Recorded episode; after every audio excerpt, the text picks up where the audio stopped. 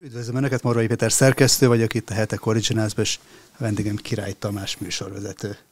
Szervusz Péter, köszöntel. Nem, te köszöntesz engem, bocsánat. Ezen tanakodtunk az előbb, hogy ki fogja kezdeni, mert hogy mind a ketten sokszor kezdünk. Köszönöm a meghívást.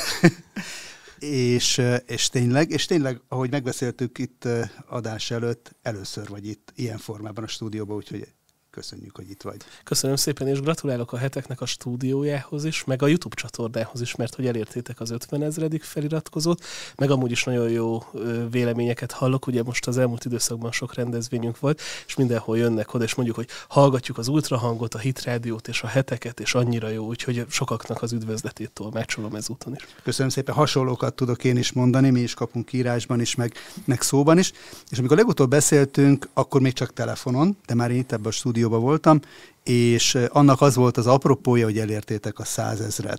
Azóta most már 150 000 fölött is vagy. 160 valamennyi, ha jól emlékszem, de megmondom őszintén, nem tudom, de megnézem. Egy nagyon sűrű éven vagyunk túl, vagytok túl. 157, bocsánat. 157, igen. De akkor sokat nőttek, azért tavaly októberben volt. Igen. Egy nagyon sűrű év volt ez minden szempontból, nem csak így a műsorkészítés terén, hanem nagyon sok mindennel foglalkoztatok ebben az évben, meg nagyon sok minden történt a világban, amit kísértek így napi szinten. Tavaly októberben, amikor beszéltünk, akkor talán arra gondoltunk, hogy meg talán beszéltünk is róla, hogy az a háború, ami zajlik, ami ugye akkor az érdeklődésnek a középpontjában volt, hát az majd valamikor véget ér, és akkor utána kell új projekteket, meg új témákat találni. Most ehhez képest itt 2023-at úgy tűnik, hogy úgy fejezzük be, hogy nem egy, hanem két háború is zajlik. Hogyan telt ez nektek közben? Ugye te sokkal régebb óta vagy külpolitikai újságíró, de talán beszélgetünk arról, hogy ilyen mozgalmas évek még ahhoz képest is ritkán voltak, például azt, tehát tényleg sokkal több mindent láttál életedben. De egy kicsit úgy tűnik, mintha ez egy folytatásos történet lenne, és minden mindennel összefügg. És talán nem is az orosz-ukrán háborúval indult, hanem már a migrációs válsággal, már a koronavírus járvánnyal. Ezek mind olyan globális problémák, amelyek bárhol történnek a világban, azok hatással vannak a mi magyarországi életünkre is. És éppen ezért nem is tudnék ilyen választóvonalat mondani 2022 és 2023 között, mert így belecsúsztunk egyik évből a másikba, és nem is volt idő talán megállni, vagy kipihenni azokat az eseményeket, amelyek történtek, mert jöttek az újabb és újabb történetek. Igen, talán én is gondolkozom, hogy volt-e olyan sűrű év, mint az idei, az elmúlt, igen, most már 26 évben, mióta itt a Heteket csináljuk. Talán 2001 volt egy olyan, amiben volt egy olyan pont, amikor évvégén összegzést csináltunk, és így átgondoltuk, hogy mi minden történt, akkor kicsit úgy tűnt, mintha a szeptember 11-e előtti világ az már egy ugye elhomályosodott volna. Idén azért majdnem ilyen volt október 7-e most így visszanézve az év végéből, de aztán az élet felszínre hozza azokat is, amik nem értek véget október 7-én. És hát a háborúkon kívül is sok minden történt a világban. Így, ahogy beszélgetsz a munkatársaid is különböző szakértőkkel, nekik milyen benyomásuk van? Meglepte őket az, hogy ennyire sűrűvé vált ez az év? Én azt látom, hogy arról mindenki beszél, hogy egy korszakváltásnak a hajnalán vagyunk, és hogy ezek az évek, ezek úgy fognak bevonulni a világtörténelembe, mint valami új korszaknak, valami új világnak a kezdete. És én nagyon remélem, hogy ez nem a harmadik világháború első éveiként fog egyébként a történelembe bevonulni. Szinte ízléstől vagy szimpátiától függetlenül azt minden szakértő megerősíti, hogy az alapkonfliktus az, hogy átrendeződik a világ, hogy egy egypólusú világból egy többpólusú világ kezd el kialakulni. Mindenki feláll, és most már szerintem nem egy színpadra, hanem színpadokra, és mindenki próbál új szövetségi rendszereket létrehozni. És ezek a világban szerintem az elmúlt évtizedekben egy csomó olyan konfliktus így le volt folytva, amely akkor is bugyogott, ott bent a felszín alatt, és elég volt egyetlen egy valaki, aki így benézzen alá, és akkor így kitört, és akkor ezek így szerintem összefüggnek egymással, és aztán egyre több és több tör ki, és hát ha megnézzük azt, hogy mondjuk október 7-ét követően az utcának a hangulata hogyan változott, meg a közbeszédnek az állapota, itt a hetekben lehet erről beszélni, hogy akár a világnak a szellemi állapota is hogy változott meg. Ezek alapján, és ez már a saját benyomásom, én azt gondolom, hogy a 2024-es év akár még keményebb lehet, hiszen például az Izraelhez való hozzáállás, az antiszemitizmusnak a fellángolása megmutatta, hogy azokról a dolgokról, amelyekről úgy gondoltuk, hogy vannak határai, azok mintha nem lennének. A stúdión kívül is sokfelé járt a közönség, találkozókat tartotok itthon, meg külföldön. Hogy látod, az embereknek az érdeklődése a külpolitika, a biztonságpolitika iránt növekszik, kitart, vagy most már szeretnének azért mással is foglalkozni? Hát biztos, hogy szeretnének mással foglalkozni, de ezzel foglalkoznak. Nekünk ebben az évben 30 közönség találkozónk volt, ami majdnem egy hónap az évből, és mindegyik teltházas. Tehát mindenhol több százan voltak. Nagyon értelmes, nagyon fontos kérdéseket tettek fel a szakértőinknek, és az a tapasztalatunk, hogy nagyon érdekli az embereket, hogy mi történik, nagyon foglalkoznak a jövővel, és nagyon képben vannak. Az Ultrahangnak van havonta ilyen 4-5 millió lejátszása, és a statisztikák szerint ilyen 4 és 500 ezer közötti különböző ember hallgatja, és például nagyon érdekes látni, hogy amikor közönségtalálkozókra jönnek, akkor visszamondják, amiket a szakértők nyilatkoztak nekünk. Volt ilyen valaki felett, és az, hogy Robert C. Castel azt mondta október 27-én, hogy Nógrádi György meg azt mondta szeptember 13-án, hogy ez a kettő, ez ellentmond egymásnak, az urak most itt kifejtenék, hogy mire gondolnak. Jegyzetelt a néző közben? Igen, és nagyon sok ilyen van, hogy számon kérik, hogy ön ezt mondta ekkor, tehát hogy láthatóan tényleg figyelnek az emberek, és azok a gondolatok, meg azok az elemzések, amelyek elhangoznak, azok vissza is köszönnek a hallgatói kérdésekben is.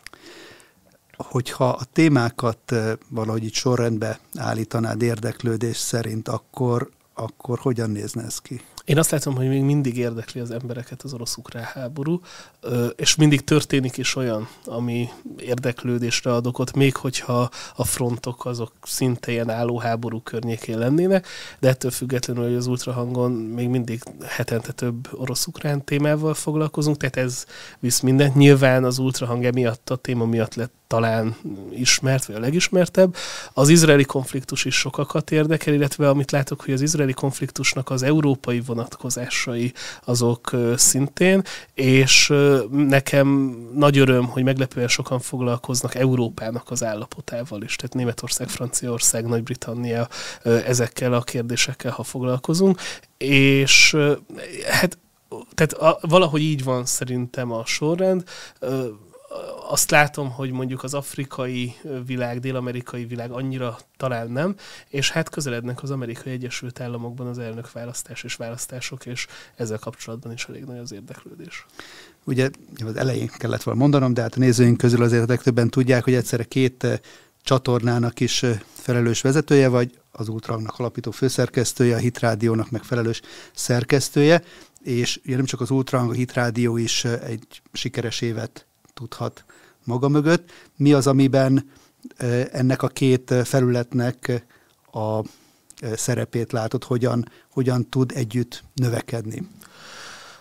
A Hit Rádiónál szerintem egy nagyon fontos küldetés, hogy úgy értelmezzük a valóságot, hogy közben világnézetileg is elemezzük azt, ami történik körülöttünk. És azért is izgalmas projekt, mert az elemzőink többsége mégiscsak a szekuláris világból jön, tehát nem lelkészek, hanem szakértők, egyetemi tanárok, gondolkodók. De mégis, amikor a témákat választjuk, akkor fontosnak tartjuk, hogy keresztény szemmel nézzük meg a dolgokat. Ezt egyébként a heteknél ti is így teszitek nagyon kiválóan. Hát azért nem titok, hogy tőletek tanultuk, hiszen a heteknek van vagy 20 év előnye a Hit Rádióhoz képest. Itt a nézők nem látják, most mögöttünk van egy fal, végig üvegezett szekrényekkel, ez a heteknek az elmúlt 26 éves évfolyamai vannak, csak így néhány példányonként összegyűjtve, igen. Ugye én ilyenkor szoktam elmondani, hogy azért mi, akik a Hit gyülekezetébe járunk, a heteken nőttünk fel, a ti írásaitokon nőttünk fel, az, hogy én a külpolitikát egyáltalán megszerettem, az annak köszönhető, hogy a hetekben olyan érthető módon voltak leírva a külpolitikai hírek és az elemzések, hogy az olyan nem volt máshol.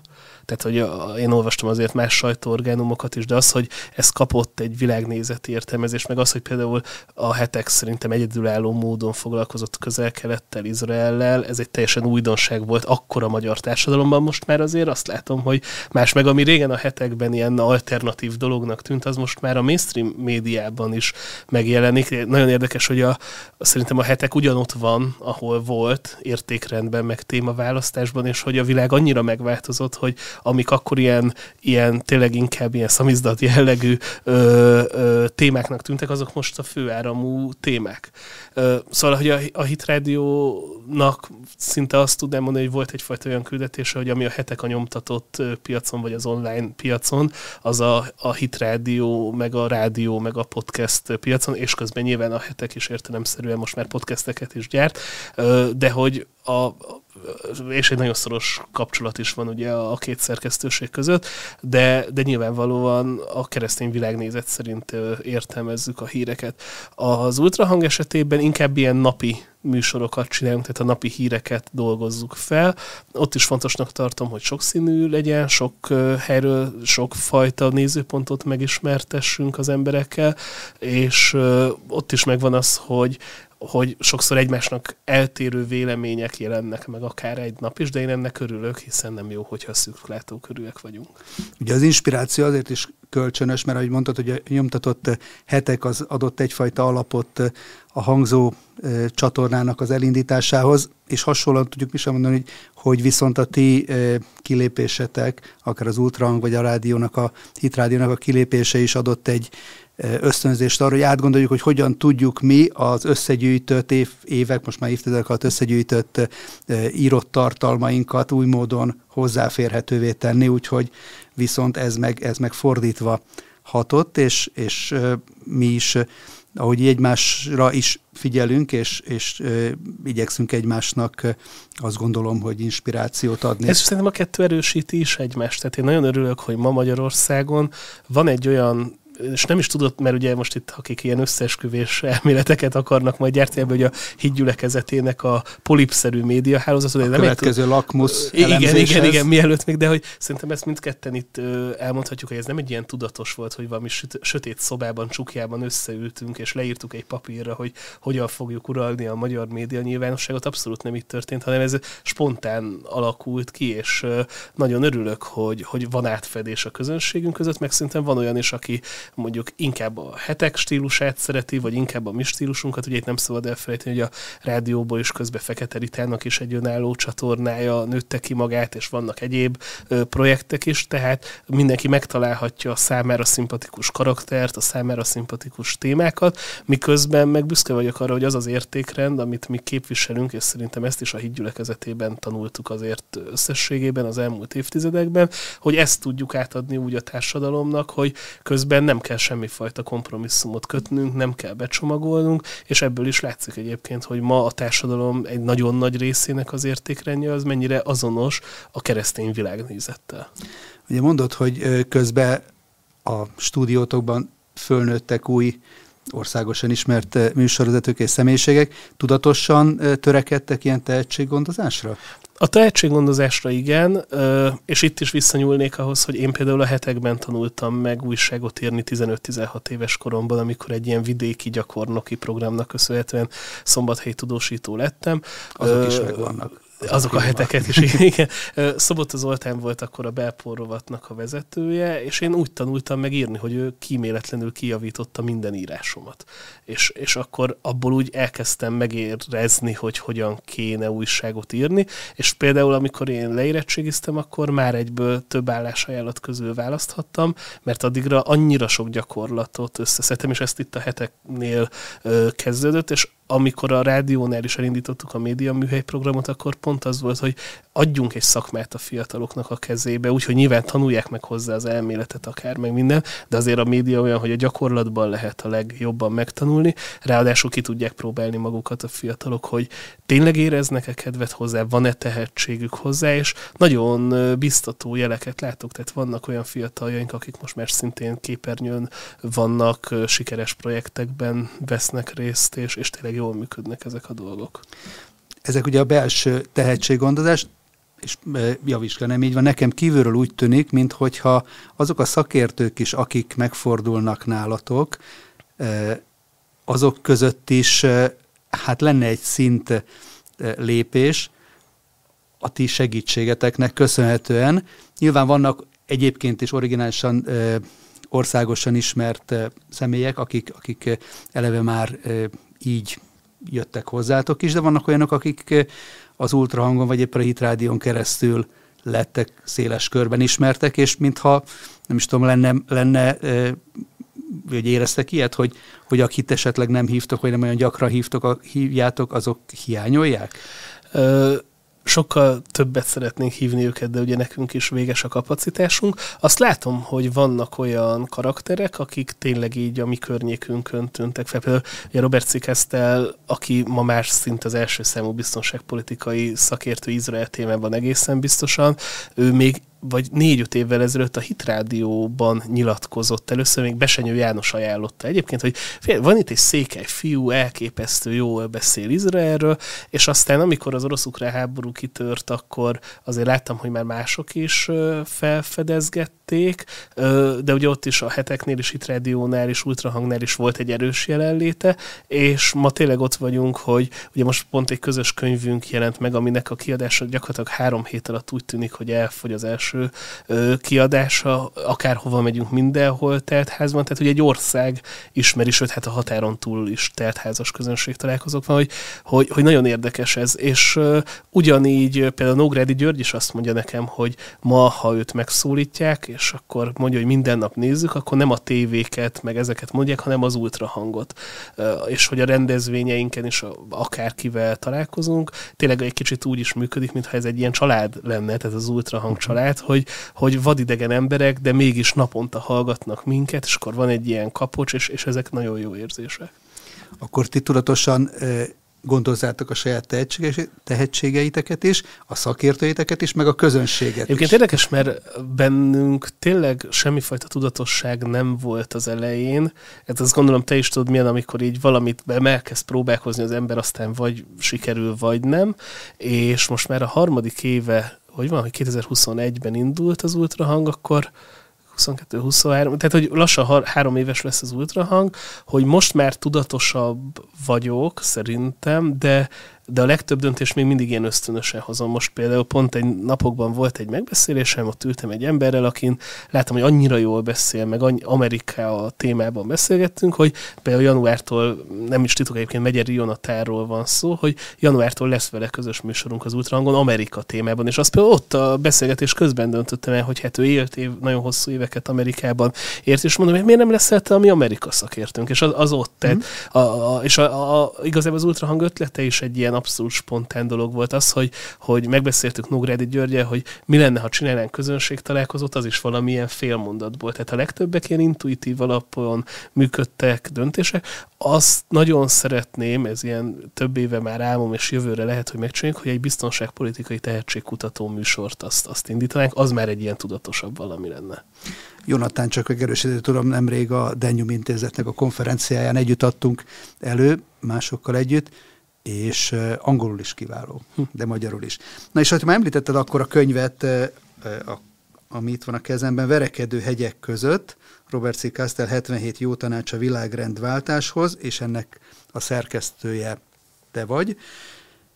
Ez a könyv hogy fért bele akár Robertnek, akár neked az idődbe? A könyv ötlete ott fogalmazódott meg, hogy éppen Szegeden voltunk egy közönségtalálkozón, tele volt a terem, ilyen kora nyár volt, nagyon meleg volt, Robi állt a színpadon, beszélt, és hevesen gesztikulált, és nagyon jó képeket használt, és így megfogalmazódott bennem, hogy hát annyira jó mondatokat mond, hogy kéne csinálni egy Robert C. Castel füves könyvet. Ez volt az. És annyira elkapott az ihlet, hogy miközben Robi beszélt a színpadon, én megírtam a könyv előszavát egy laptopon a színpadon ülve. Ez ami itt van? Ami ott van. Igen, benne is van az előszava, hogy most, amikor ezeket a sorokat írom, akkor Szegeden ülünk a színpadon. Az volt a terv, hogy ne egy ilyen vaskos, elméleti könyv legyen. Úgy szoktam fogalmazni, hogy ez egy szép irodalmi mű csúnya dolgokról. A Robinak a gondolatai vannak benne, ezek az előadásaiból, nyilatkozataiból szerkesztett dolgok, ami igazából rövid történetek, elemzések és nagyon sok kép. És ugye az az alcím, hogy 77 jó tanács a világrendváltáshoz, hogy amiket mond, már klasszikussá vált mondatok, tehát hogy a lőtéri kutyát nem érdekli, meg addig moralizálja, amíg a szuronyodér, stb. Ezeket beraktuk kontextusába, és minden fejezet végén pedig összegyűjtjük a fejezetnek a tanulságait, amit már úgy önmagában is jó olvasni. Ugye már annyira szállóigévé váltak a mondatai, hogy például engem megkeresett egy kőszegi manufaktúra, akik kulcstartókat gyártanak azóta, a hűtőmágneseket az idézeteiből, de a kommentelők is ugye rendszeresen írogatják ezeket, és ezeket gyűjtöttük össze. Tehát a Robi az előadásai alapján szerkesztettem meg ezt a könyvet. Egyébként a nyaralásunk alatt, még nyáron 3 hétre elmentem szabadságra, és az volt a tervem, hogy olvasok majd jó sokat, és így kíváncsiságból elkezdtem írni ezt a könyvet, és annyira vitt az egész, hogy a könyv nagy részét azt meg is írtam ott. Ilyen napi 1-2, hogy azért nyugodjanak meg a hallgatók, nyaraltam is, de ilyen napi 1-2 órát mindig foglalkoztam vele. És ami még történt, hogy közben kitört a háború október 7-én, és akkor még egy izraeli háborús fejezetet hozzáírtunk. Tehát akkor maga a koncepció az előtte volt már október 7-e előtt. Igen. Mielőtt elkezdtek volna az események a történni Gáza alsón, ahogy Robi mondaná. A könyv azonnal siker lett, meg talán fogytán is van az első kiadás. Hát eléggé fogytán van. Most pont egy dedikálásról jövök, mert ugye személyre szabottan is dedikáljuk, és rengeteget írtunk, úgyhogy nem viccelek, de tényleg fáj egy kicsit a kezem, mert ez a héten már a sokadik ráadásul. Az első kiadás szerintem a héten, jövő hét közepén el fog fogyni, és már a nyomdában van a második kiadás. Mutattál, mielőtt leültünk volna beszélgetni, egy fotót a postázásra váró csomagoktól, akkor most ugye nem csak a gardróbotban, most már nem csak stúdió van, hanem... A nappalimban most raktár, igen. Az meg raktárhelyiség is. Igen. Azért nem tudtuk még megvenni a karácsonyfát, mert nem férne, mert mindenhol könyvek vannak minden nap, igen. Úgyhogy még akkor az utolsó példányokból lehet rendelni, majd itt a leírásban lesz egy erre mutató link is, és hát egyébként Robert... És bocsánat, csak annyi, hogyha beírják, ilyen ajándékkal készültünk, igen? Hogyha beírják a megjegyzésbe, hogy hetek 2023, akkor küldünk mellé ajándék kulcstartót, hogy a lőtéri kutyát nem érdekli, és Robert C. Castel, meg egy kutya is van a kulcstartón, fából készült, úgyhogy ez ajándék a hetek hallgatóink. Szuper, köszönjük szépen a nézőink, meg hallgatóink nevébe, és Robertnek volt egy korábbi kötete is, a Függőleges Koporsó, aminek ez a harmadik kiadása, mert az első 2 abból is elfogyott, tehát igazán termékeny ő is, meg ahogy a magyar médiában lehet is látni. De azt gondolom, hogy pont ugye az ő személye az, aki, és talán volt is ilyen visszajelzés, hogy hát igazából egyfajta, azt mondta, hogy ajándék a magyar nép számára, mert hogy az a fajta realista szemlélet, amit képviselt, ami nem egy nem egyik vagy másik szurkolótábornak a hangját próbálja meg így fölnagyítani, mert ugye ilyennel is sokat találkozunk, hanem a realitásokból kiindulva elemzi. Azt gondolom, hogy nagyon sokat lehetett tanulni, nem csak a nézőknek, nekünk is tőle. Hát meg láttak az emberek egy igazi zsidót, mert szerintem én azt szoktam mondani, hogy Magyarországon az antiszemitizmus visszaszorulásáért ő rengeteget tett. Mert sokszor a zsidó emberekről, az izraeli zsidókról, meg különösen valamilyen nagyon ködös elképzelésük volt a magyaroknak, időnként beszélgettem velük, tehát tudom. És akkor ott van egy ember, aki egy katonaember, egy családos, és ráadásul Aradról származik, és gyönyörűen beszéli a magyar nyelvet, és akkor rájöttek az emberek, hogy a zsidók azok nem valamilyen ködös, furcsa lények, hanem azok húsvér emberek, akik ugyanúgy szeretik a hazájukat, mint mi. És egy abszolút hidat tudott képezni, és én kaptam olyan visszajelzéseket, hogy hát mi inkább azért ilyen szélsőségesebben gondolkodtunk, meg nem szerettük a zsidókat, meg Izraelt se, de ugye a Robert C. Castelt hallgatjuk, hát őt viszont nagyon szerettük, és hogy így megváltozott a gondolkodásmódunk. És ez szerintem nem agymosás, hanem ez az, amikor az emberek találkoznak a valósággal. És mit tapasztalsz október 7-e után, vagy október 7-e előtt elsősorban az ukrajnai háborút elemezte, és ennek révén vált országos hírűvé. Most viszont október 7-e után értelemszerűen elsősorban Izraellel foglalkozik, hogy az a közönség, amelyik vevő volt az ő álláspontjára, hajlandó meghallgatni őt Izraelről is? Engem nagyon óvtak, hogy ne foglalkozz Izraellel, mert akkor mit fog szólni a radikálisabb közönséged, és hát mondtam, hogy hát attól függetlenül tájékoztatnunk kell az embereket. Az ultrahang nézettsége növekedett az izraeli háború óta, soha olyan jó hónapokat nem zártunk, a Robinak a nézettsége növekedett, biztos nem mindenki ért egyet azzal, amit ő mond. Szerintem Izraelt ő magyarázza most el a legérthetőbben, és azt, hogy mi az, hogy telepesek, meg mi az, hogy gázai civilek, meg egy csomó fontos kérdésben ő mondja a legkézenfekvőbb és legmegindokolhatóbb válaszokat. Én semmifajta problémát nem látok. Kommentekben igen, de azért azt gondolom, hogy a kommentekből nem szabad tanulságokat leszűrni, hiszen azok sok esetben szervezettek és irányítottak, ugye az ultrahang történetében ilyet is láttunk, illetve az embereknek a többsége nem kommentel. Tehát amikor mondjuk van 100 000 lejátszásunk, akkor ott van 500 komment, abból olyan végbe menő következtetéseket nem kell leszűrni, ha abból van 100-200 negatív. Ugye már 2022-ben a pályán voltatok, de valahogy azért 2023-ban váltatok olyan nehéz súlyú szereplővé, hogy többeknek az érdeklődését már így a média szakmában felkeltettétek, meg elemzések is kezdtek születni az ultrahangról, meg az ultrahanghoz kapcsolódó egyéb csatornákról. Talán volt olyan Lakmusz ilyen óriás diagram, amiben egyszer csak én magamat is felfedeztem. De olyan szereplők is voltak benne, akiket életemben nem láttam, vagy hallottam, úgyhogy ott sok minden volt abban. Mi a tapasztalatotok, hogy érdemes ezeket a kihívásokat kezelni?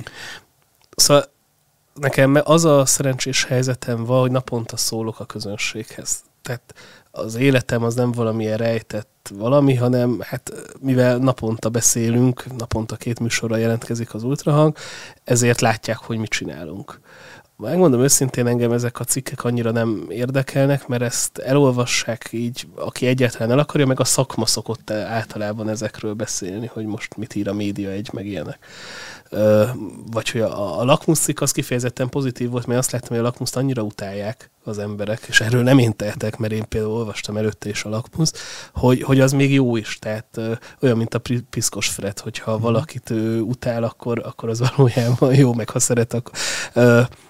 Tehát semmi hátrányunk nem volt ebből. Ettől függetlenül én nem akarom elbízni magam, tehát szerintem fontos, hogy átlátható legyen minden, meg normálisan viselkedjünk, meg ne dezinformációkat közöljünk. Ha valamiben tévedünk, kijavítsuk. Tehát, hogy ezek fontos dolgok, de engem ezek a médiatámadások így abszolút hidegen hagynak. Tehát nem volt még olyan, ami megviselt volna. Megmondom őszintén, hogy az egyetlen nehéz, az nem is ellenem irányult, hanem amikor a Robit kezdték el izélni azzal, hogy a Hitlert éltette, azt éreztem annyira szintanalulinak, vagy méltatlannak, hogy ott volt az, hogy most akkor erre reagálok is, mert hogy tehát talán azt látom, hogyha így a szakértőinket bántják, indokolatlanul, mert ha valaki hülyeséget beszél, vagy téved, az persze javítsák ki, de ez a hitleres sztori, ez annyira méltatlan volt, hogy ott volt bennem egyfajta ilyen felháborodás.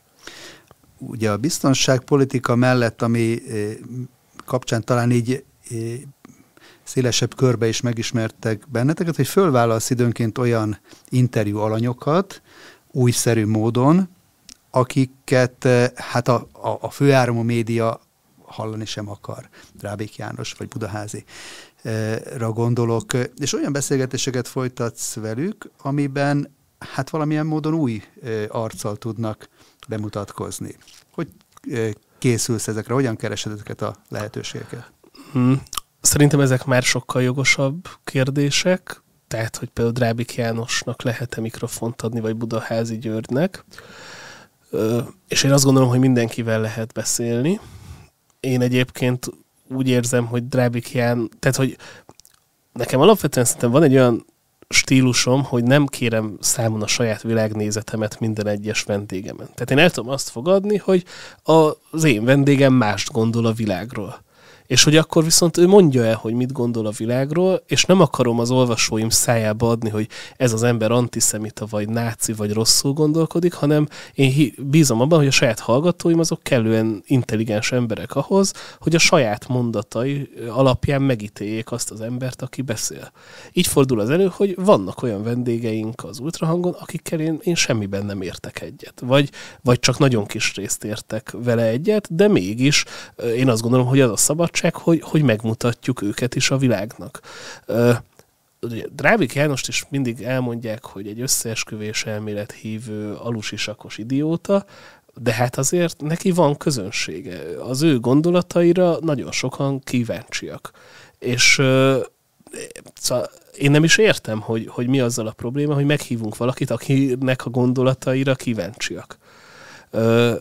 Ugyanígy egyébként még Nógrádi György esetében is megkapom, hogy ő nem végez tudományos munkát, meg ismerjük ugye ezeket a vádakat, miért kell őt futtatni. Na de hát a közönség szavaz minden egyes alkalommal, amikor megnézi a videókat, és mondjuk hetente 200,000 fölött általában megnézik Nógrádi Györgyöt, a közönség így dönt.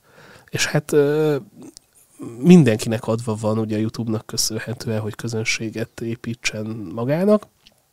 Úgyhogy én merész vagyok, tehát tudom, hogy ki tudom verni a biztosítékot az interjú alanyoknak a megválasztásával, de még egyszer mondom, ezt nem azért sem, mert nekik ilyen pozitív reklámot szeretnék csinálni. Azt is tudom, hogy nem én vagyok a legagresszívabb kérdező, de mondom, ebben az is benne van, hogy egyrészt keresem azt, hogy mik a közös pontok, amiben esetleg egyetérthetünk, másrészt, hogy nekem az viszont kifejezetten unszimpatikus, mikor valaki számon kéri a másik, hogy miért nem úgy gondolkodik, ahogy ő.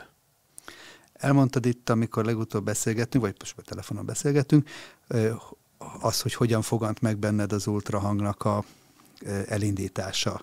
És most azt, aki szeretnének hallgatni, majd beteszem ide a linket, érdemes, mert egy inspiratív történet, és mondtál most is, hogy menet közben is azért a terveknél teret engedsz annak, hogy olyan is eszedbe jusson, amit előzetesen nem terveztél el. Most, hogyha a jövő évet nézed, akkor mennyiben van az úgy előtted megtervezve, és mennyiben keresel még ilyen fogásokat, amik új dolgok lehetnek? Most annyira intenzív volt eddig az év, ugye rendezvények, könyv, műsorgyártás, és építettünk egy stúdiót is, hogy még nem terveztem meg az évet, de a január az megint egy kicsit ilyen hátrébb húzódós, visszavonulósabb lesz, és akkor lesz időm ezen gondolkodni. Ugye, ha csak azt csináljuk, amit eddig, akkor is jó, és ugye mindig vannak ilyen fordulópontok, hogy el kell dönteni, hogy megmaradunk úgy, ahogy vagyunk, vagy bővülünk, és még nagyobbak leszünk. Én nem feltétlenül vagyok egyébként annak a híve, hogy mindig növekedni kell. Elég, ha belül az ember egyfajta érettségre jut el, meg egy belső minőségben növekedik. Viszont ötletek meg mindig vannak, úgyhogy a január fog azzal elmenni, hogy ezeket átgondolom. Van szerinted egyébként üvegplafon így ebben a tematikában? Biztos, 10 millió magyar plusz egyébként ugye határon túliak és a diaszporában élő magyarok, mert hogy magyarul beszélünk, bár láttam, hogy a Heteknek például elindult az angol nyelvű csatornája, ezúton is iratkozzanak fel a hallgatók, és egyébként pont a Hit Rádiónak is van valami hasonló projektje. Hasonlóan várjuk oda is a jelentkezőket. Az Ultrahangnak ugye német nyelvű csatornája van, azt szeretnénk egyébként erősíteni a jövő évben. Én mindig azt mondtam, a feleségem a tanulja, hogy a 30,000 feliratkozónál mondtam, hogy hát kb. Itt van szerintem a vége, aztán 100,000-nél is mondtam, hogy szerintem ez. Nehéz, ez nyilván azon is múlik, hogy milyen hol tart a világtörténelem, sok mindenen múlik. Én már nem merek ilyet mondani, de a magamnak is, és a munkatársaimnak is mindig azt mondom, hogy nyugalom, nyugalom, ha csak fele ekkora lejátszásunk van, az is jó, és hogy nem kell minden napon mindent megnyernünk, hanem inkább csináljuk azt, amit szeretünk. Ugye az Ultrahang az tényleg egy hobbi projektnek indult, és én szeretném, hogy az is maradjon, mert ha nagyon durva a nyomás, és ha már inkább teher, akkor azt megérzi a hallgató is. Nem volt olyan, hogy visszautasíthatatlannak tűnő ajánlatot tettek nektek akár konkurencia részéről? Volt, és az lett volna a kérdés, hogy ne legyek évekig képernyőn, úgyhogy végül azt nem maradtam. Akkor itt se lehetnél már. Volt, hogy sajátom. Az egyébként jó kérdés, nem? Itt az volt, hogy akkor ne csináljak saját műsort. Tehát meg akarták venni az Ultrahangot, ilyen volt ittokkal vonóval, de akkor nem én lettem volna az Ultrahang műsorvezetője. Elég jó árat ajánlottak érte, csak én árulásnak tartottam volna a saját hallgatóinkkal kapcsolatban, meg hát úgy valamivel kéne foglalkoznom a következő években is, és hát én ezt szeretem csinálni. Mi az, amit említetted még a stúdióépítést, ott milyen bővítést terveztek? Ott már nem tervezünk bővítést, most egyelőre az elkészült szerencsére, bár most a villanyt szerelik éppen újra. De azért jöttél korábban, mert hogy éppen faragnak. Igen, itt a biztonsági villanyszerelés történik most. Ez is egy ilyen gyors döntés volt, hogy ugye én korábban a Hit Rádió stúdióját használtam, mint az a Lakmusz cikkből ugye kiderült, és viszont mivel nagy örömünkre már Hit Rádió is akkor a gyártási kapacitással működik, ezért nem fértem be a rádió stúdióba, és ezért akkor úgy döntöttem, hogy építsünk stúdiót. Én nagyon sokáig óckodtam ettől, mert a hallgatóink mindig mondták, hogy úgyis csak hallgatják, nem nézik. De most ez ide eljutott, mert hogy egyre több vendéget hívunk személyesen, és akkor valami méltó stúdiót akartunk építeni, úgyhogy pár hét alatt így megoldottuk, és szerintem nagyon szép lett. Gratulálok hozzám, gratulálok az idei év eredményeihez, meg a jövő évnek a terveihez. Várunk itt máskor is, talán egyszer érdemes lenne egy élő műsort csinálni. Örömmel, meg valamikor gyere te is. Én szoktam járni hozzá. De az Ultrahangban szerintem nem. Az Ultrahangban, hát... Na, ez hiba. Na most hívlak. Köszönöm szépen, előre is elfogadom, megtalálunk témát.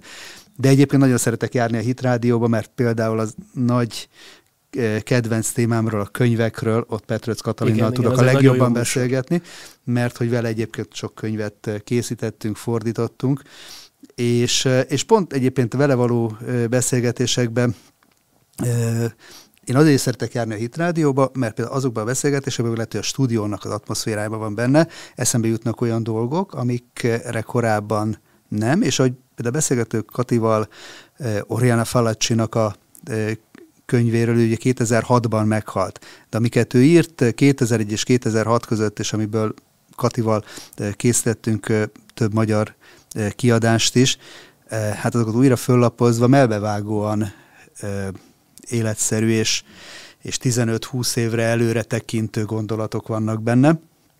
Úgyhogy vannak olyanok, és biztos, hogy ma is vannak, és igazán izgalmas ilyen szerzőket is keresni a világban, akik akár bibliai alapon, de akár csak az általános zsidó-keresztény világnézet alapján így meg tudják ragadni a kort, meg az előttünk álló kornak a kihívásait. Úgyhogy izgalmas ebből a szempontból is. Úgyhogy még egyszer köszönöm, hogy itt beszélgethettünk.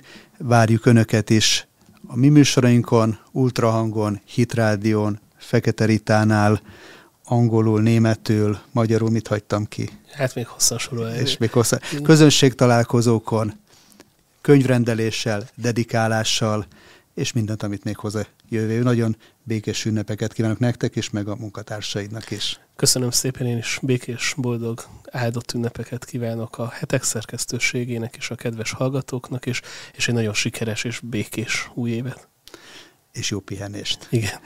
Köszönjük Önöknek, és várjuk Önöket más műsorainkkal és élőadásokkal, hírösszefoglalókkal, elemzésekkel, találkozunk a legközelebb és a viszontlátásra.